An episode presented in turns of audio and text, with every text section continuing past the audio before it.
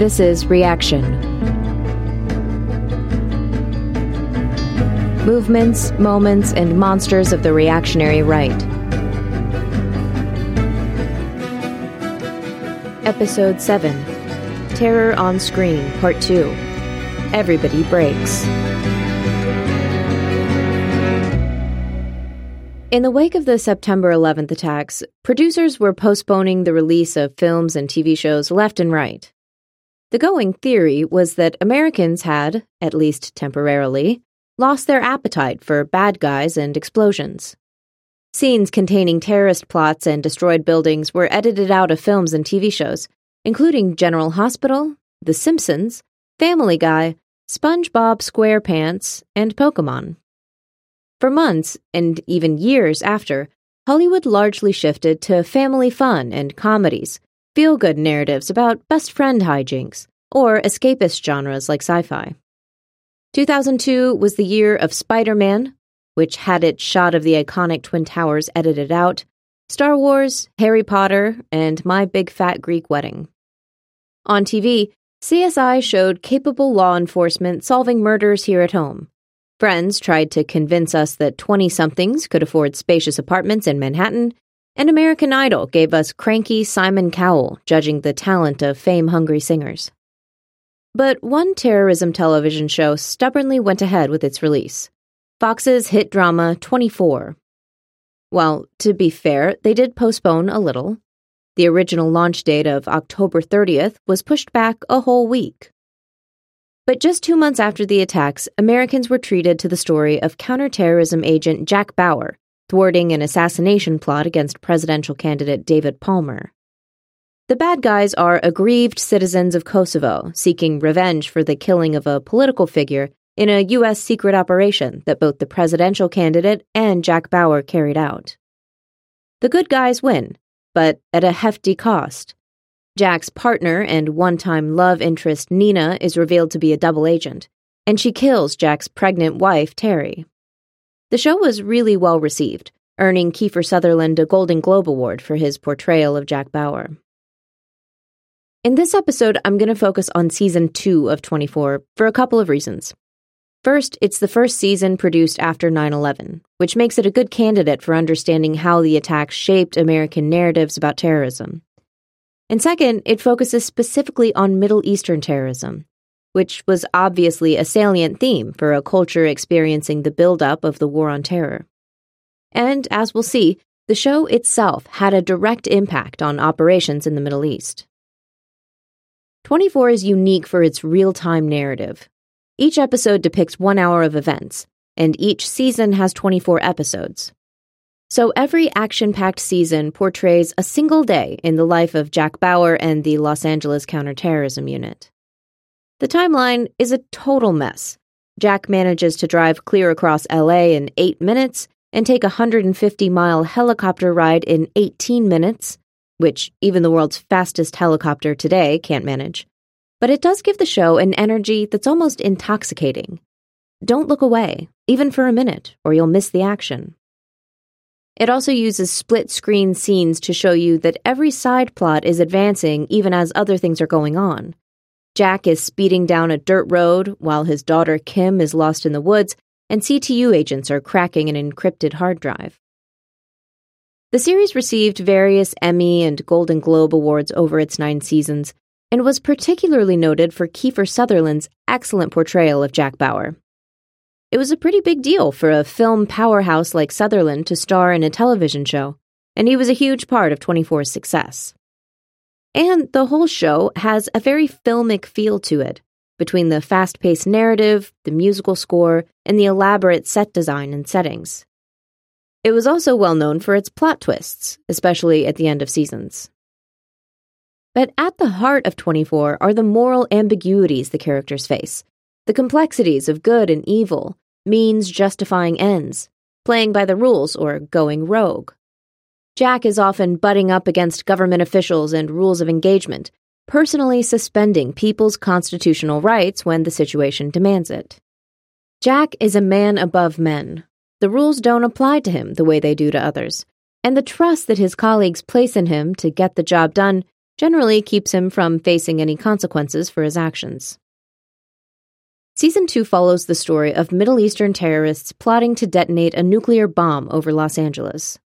Following the murder of his wife Teri and their unborn child in season 1, Jack has been out of commission for 18 months. Much of the first episode is CTU trying to get Jack to come back to work. After all, he's the only guy who can avert this crisis. But even after they inform him of the terror plot, Jack's singular priority is getting his daughter Kim out of LA. Throughout the show, Jack has to navigate the tension between doing his job and protecting those he cares about, priorities that are often at odds with each other. In response to hearing about the plot, Jack leaves CTU immediately to go after Kim. Agent Tony Almeida does his best to convince Jack that they can secure Kim and stop the attack, but Jack isn't having any of it. Referring back to season one, he lashes out at Tony. I trusted everybody at CTU to protect my wife, and I lost her. I can't lose my daughter. But just as Jack gets in his car, he sees a mother walking with her young son. Cue sad, contemplative music, and Jack realizes this isn't just about his daughter, but about all the innocent civilians who will be killed if he doesn't act. Episode 1 ends with Jack standing before a mirror, shaving his fun employment beard as the music swells. Classic. A mere 10 minutes into the next episode, Jack's beard has regrown his characteristic 5 o'clock stubble, and CTU is unable to find Kim. That's because the family Kim was living with as an au pair has been hiding a dirty secret. The father is abusing his wife and daughter, and Kim must escape with the young girl. For the rest of the season, Kim will be on the run from the violent father, the police, and the nuclear bomb itself. There are various subplots throughout the season, President Palmer, whom Jack saved from assassination in season one, is dealing with the nuclear threat and potential military action in the Middle East. CTU is fighting against pesky higher ups to help Jack fight the bad guys. And a seemingly unrelated family deals with suspicions against a new addition to the family who happens to be Middle Eastern. All of these plot lines converge at various points in the narrative to form a coherent story. There are a few themes I'd like to talk about from the show, one of them being the protector protectee relationship that's a common trope in the discourse on terrorism broadly. And at the heart of this discourse is the familial relationship between the state and its citizenry. In the aftermath of 9 11, President Bush becomes the protective father figure, the nation, the wives and children that he must keep safe. This takes a very literal form in 24, with Jack spending season one trying to protect Teri and Kim, and eventually losing his wife Teri to the backstabbing traitorous Nina. He takes personal responsibility for his failure to protect his wife, even though it's plain to the audience that he did everything he could, a plot device that serves to ramp up our sympathy for this broken man. In season two, his drive to protect his daughter Kim becomes all the more pressing, what makes this especially difficult for Jack is that their relationship has become strained since the death of Teri. Kim is resistant to his help, but once he alerts her to the nuclear threat, breaking protocol, I should add, as CTU goes under a strict no contact order when there is an active threat, and agents are forbidden from talking to friends or family at all. But once Kim knows about the bomb, she finally complies with Jack's demand that she leave the city. But Kim has her own protecting to do. She can't simply leave the young girl she's been caring for, and the threat is doubled the abusive dad and the ever looming nuclear catastrophe. Men protect women, women protect children. It's not unique to terrorism discourse, but it's turned up to 11 when there is an imminent threat. There are several other plot lines in the season along these lines, which I'll skip over for now. But a running theme is that women have to be convinced of the danger before they'll submit to the leadership of their protectors. Likewise, the U.S. citizenry had to be pummeled over the head with evidence that Iraq was developing weapons of mass destruction before accepting the necessity, insert air quotes, of military action in Iraq. As Bush told the American people in October of 2002, just a few weeks before season 2 of 24 aired, we cannot wait for the final proof, the smoking gun, that could come in the form of a mushroom cloud. This fact, that the danger is both imminent and cataclysmic, is what justifies the extreme actions taken by both President Palmer's administration and CTU agent Jack Bauer. And that leads me to the next trope that 24 took to new heights torture. The use of extra legal tactics is foundational to 24 storyline. And in season 2, Jack tortures several people and is himself tortured by terrorists. The president also uses torture against a member of his own administration. Throughout the season, the claim that everybody breaks eventually is used to justify torture. As the goons trying to extract information from Jack tell him, You've been on this side before, Jack, and you know as well as I do, everybody has a limit to how much they can take. Everybody has a breaking point, even you. And this is true for everybody in the show, except, of course, Jack. Jack even tortures his torturer, and the same tactics that Jack withstood all episode take only a minute to break the lesser man. Of course, here in the real world, overwhelming evidence proves that torture often elicits false information, and intelligence specialists have said time and again that its use may actually hurt national security. Prisoners will say whatever their captors want to hear to end their suffering, giving useless or even detrimental intelligence. But in the world of 24, torture is not only effective, it is the only means by which vital information can be extracted from terrorists. 24 specifically has been criticized by military officials for its depictions of torture, most notably by U.S. Army Brigadier General Patrick Finnegan, the former Dean of West Point. In 2006, he traveled to Hollywood to speak directly to the producers of 24 to implore them to stop depicting torture as an effective practice, that it was having a damaging effect on young troops. He said 24 should even do an episode where torture backfires, and that the disturbing thing is that although torture may cause Jack Bauer some angst, it is always the patriotic thing to do. The world was horrified in 2004 when images from the Abu Ghraib prison in Iraq came to light. 50,000 men and women were held at Abu Ghraib in squalid conditions, and torture and executions were common. The photos of prisoners chained naked in contorted positions, covered in excrement, threatened with dogs, forced to masturbate, being injected with various substances, and other horrors were widely circulated in the media. Smiling American troops gave the thumbs up next to corpses. Eleven soldiers at Abu Ghraib were convicted of dereliction of duty. Most received short sentences. Two men in high command didn't face criminal prosecution at all. No one was convicted of murder. Brigadier General Janis Karpinski told a reporter in 2014 that 90% of the prisoners at Abu Ghraib were innocent of the accusations used to detain them that they had simply been in the wrong place at the wrong time. And then we moved on. On the campaign trail in 2016, President Trump proclaimed that torture works, that he would do everything he could to ensure U.S. troops were allowed to torture prisoners if they wanted to, all to thunderous applause. In 2017, Pew Research found that Americans were split down the middle on whether torture is acceptable in certain circumstances, with the only significant demographic difference being between Republicans and Democrats, who supported torture by 71% and 31%, respectively. We have to ask ourselves where the support comes from.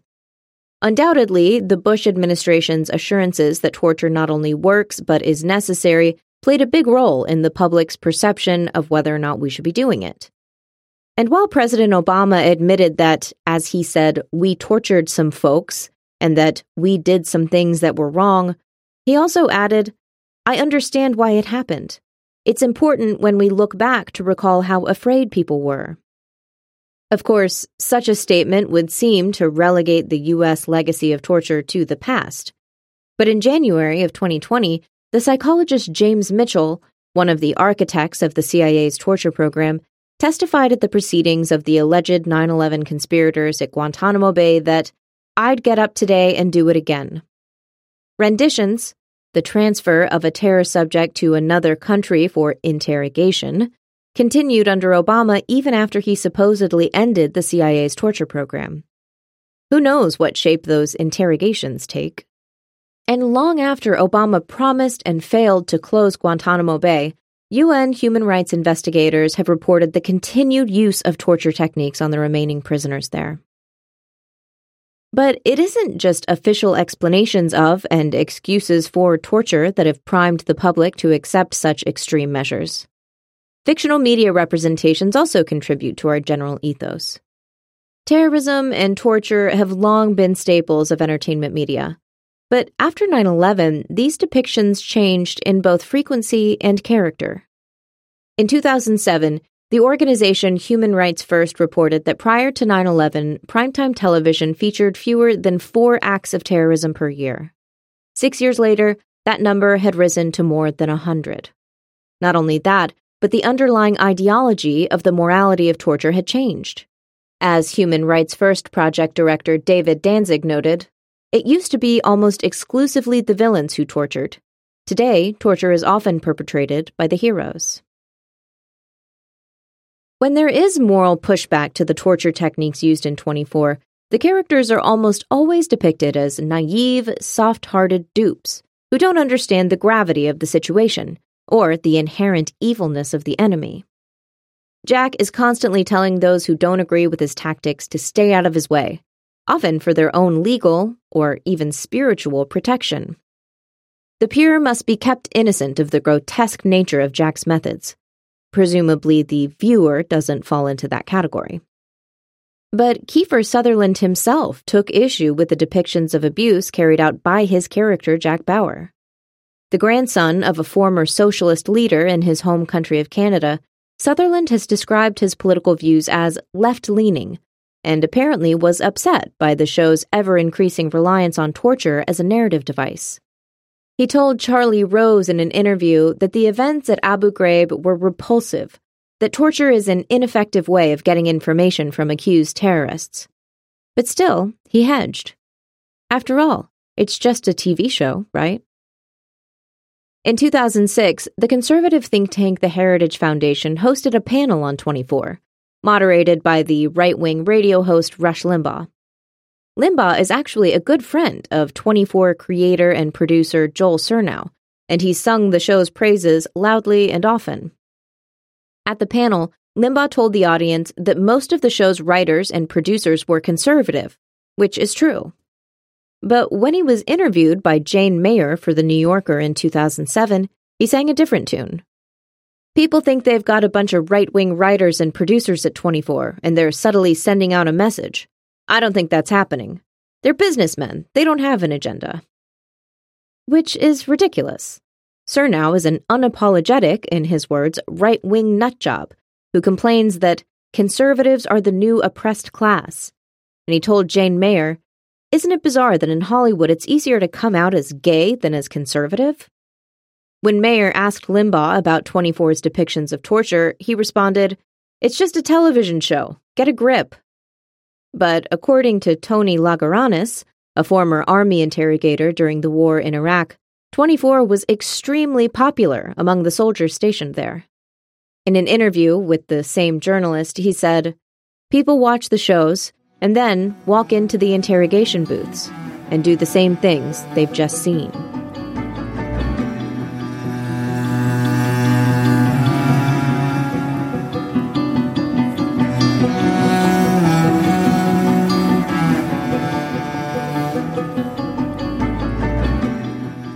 So, who is this terrorist group whose viciousness justifies Jack Bauer's abusive tactics?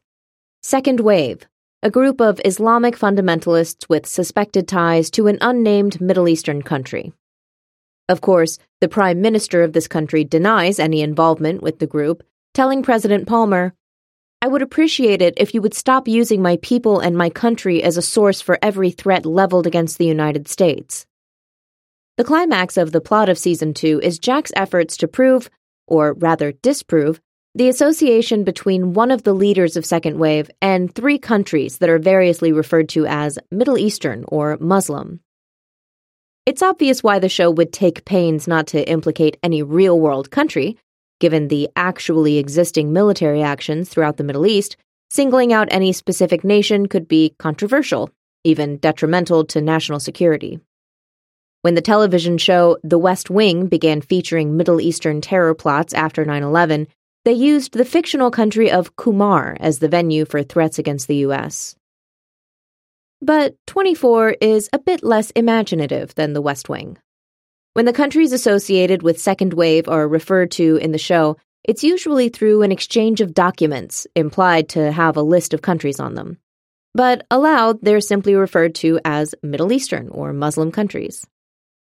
The main tension in the second half of the season, once the nuclear threat has been averted thanks to Jack's heroic efforts, is the question that weighs on President Palmer's conscience. Is the intelligence on the attackers solid enough to justify immediate retaliatory action? It all hinges on an audio tape that proves a connection between Second Wave and the three nameless countries, and at great effort, Jack finally proves that the tape is a fraud and the Prime Minister was being truthful. The president calls off the military assault with mere minutes to spare. It's comforting, right? That there is a president and law enforcement system doing its due diligence and confirming these sorts of things before jumping to military action. Instead of, say, inventing evidence out of whole cloth to justify an unnecessary war. It's further revealed that Second Wave isn't even the true mastermind behind the terror plot. Peter Kingsley, an oil magnate with ties to military and intelligence, orchestrated the plot to start a war between the United States and the Middle East to increase the values of his oil contracts in the region. Second Wave and their fundamentalist believers are mere pawns for Kingsley's financial interests. It's not exactly what we might expect from a show with fundamentally reactionary politics. Anti corporate narratives are typically the territory of leftists. But to my mind, the twist that Kingsley is responsible for the plot is just a smokescreen to downplay the producer's narrative that Islam is an enemy of the United States. Even for Middle Eastern characters who turn out to be uninvolved with terrorism, the show takes every opportunity to suggest to the audience that their motives are suspicious, that they are untrustworthy, through the use of ominous music and misleading conversations. And as we know, Joel Surnow had a very specific political agenda when it came to producing TV, and it would be naive to think that he didn't know exactly what 24's narrative would mean to a country mired in Islamophobia.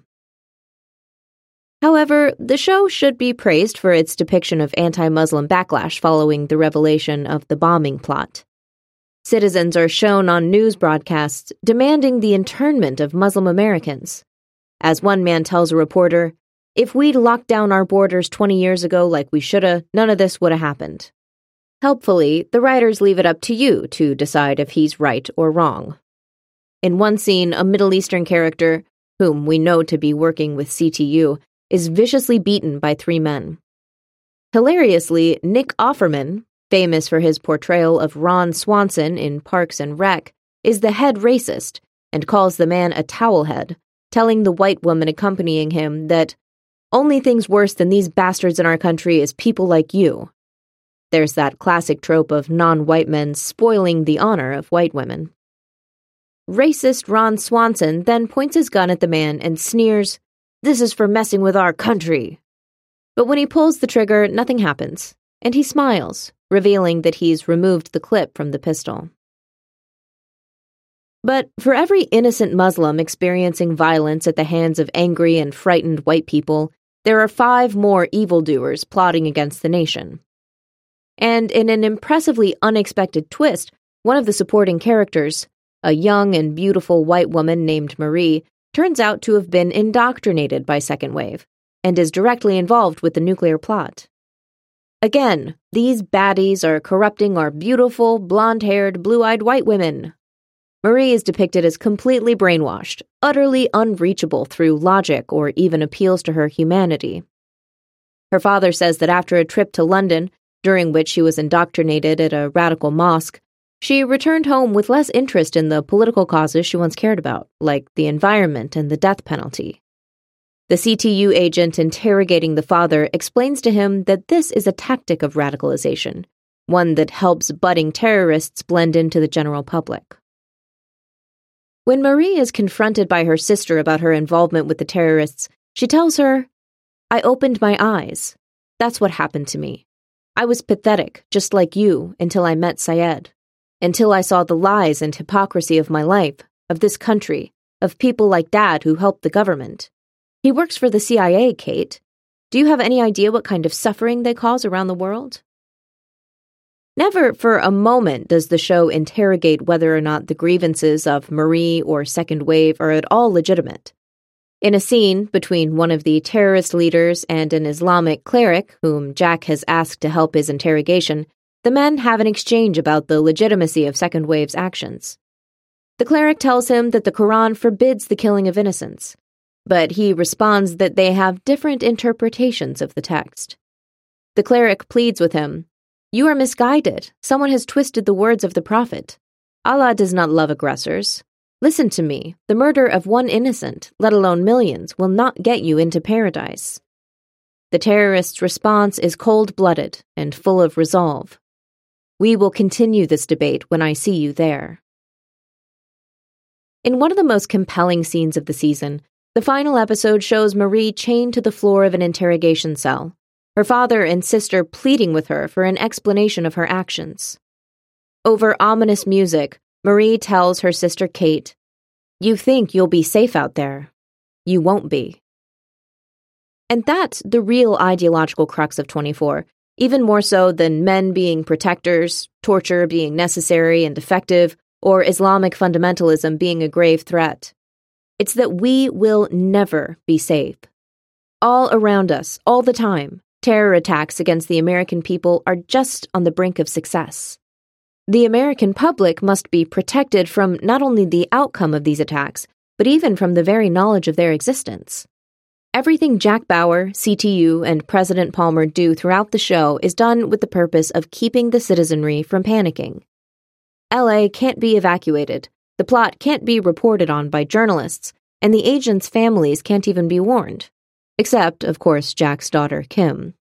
Early in the show, President Palmer detains a journalist who has sniffed out the existence of some kind of terror plot, and even though the journalist doesn't know all the details, the mere possibility that he could start a panic is enough for the president to lock him up, directly suspending his First Amendment rights.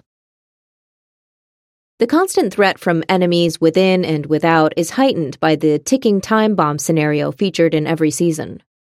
Jack and CTU are always trying to beat the clock, just on the brink of catastrophe. In addition to the narrative ticking time bomb, the show itself literally ticks by in real time. Every few minutes, a digital clock appears on the screen 12, 23, 40, 41, 42, the ever present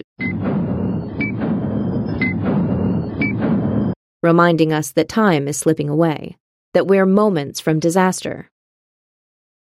As Stacy Takacs writes in her book Terrorism TV, the way these programs constructed their terrorist civilians and patriotic heroes helped normalize the state of emergency and promote the acceptance of policies of surveillance, detention, and interrogation that were fundamentally anti democratic.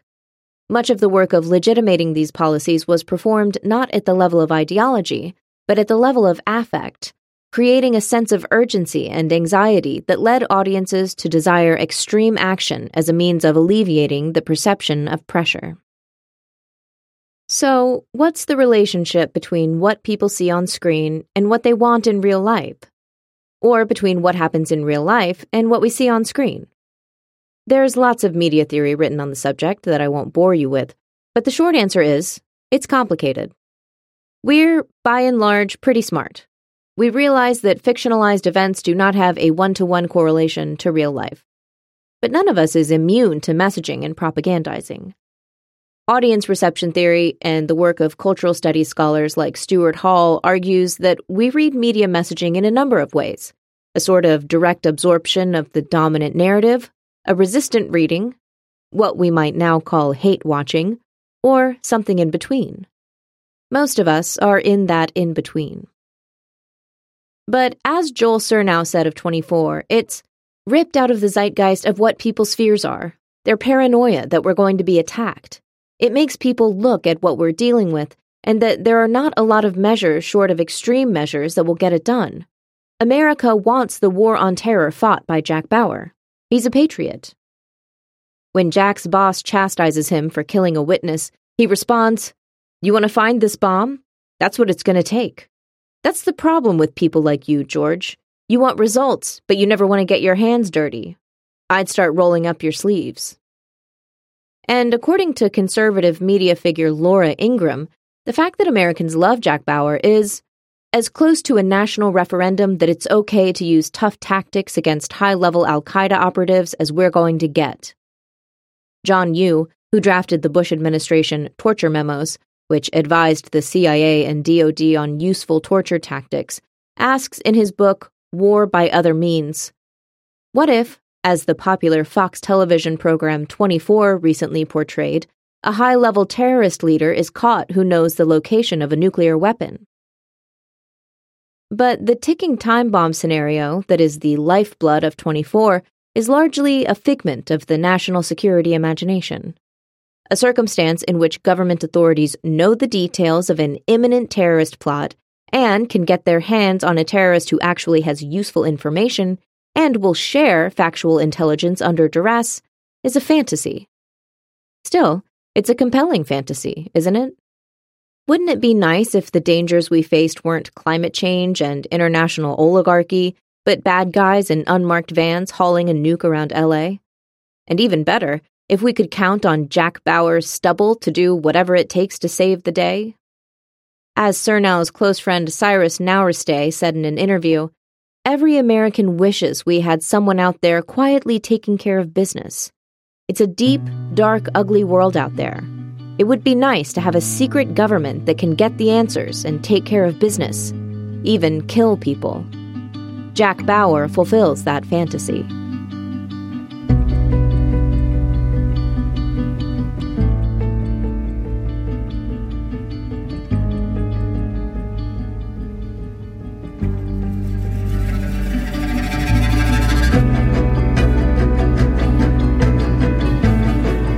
Thanks for listening to this episode of Reaction.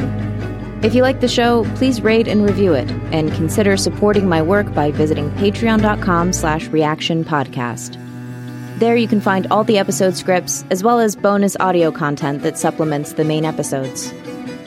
Follow the show on Twitter at Reaction Podcast for episode updates and commentary on current events. Send your questions or feedback to reactionpod at gmail.com. This show is produced by me, Brittany Gill. Until next time.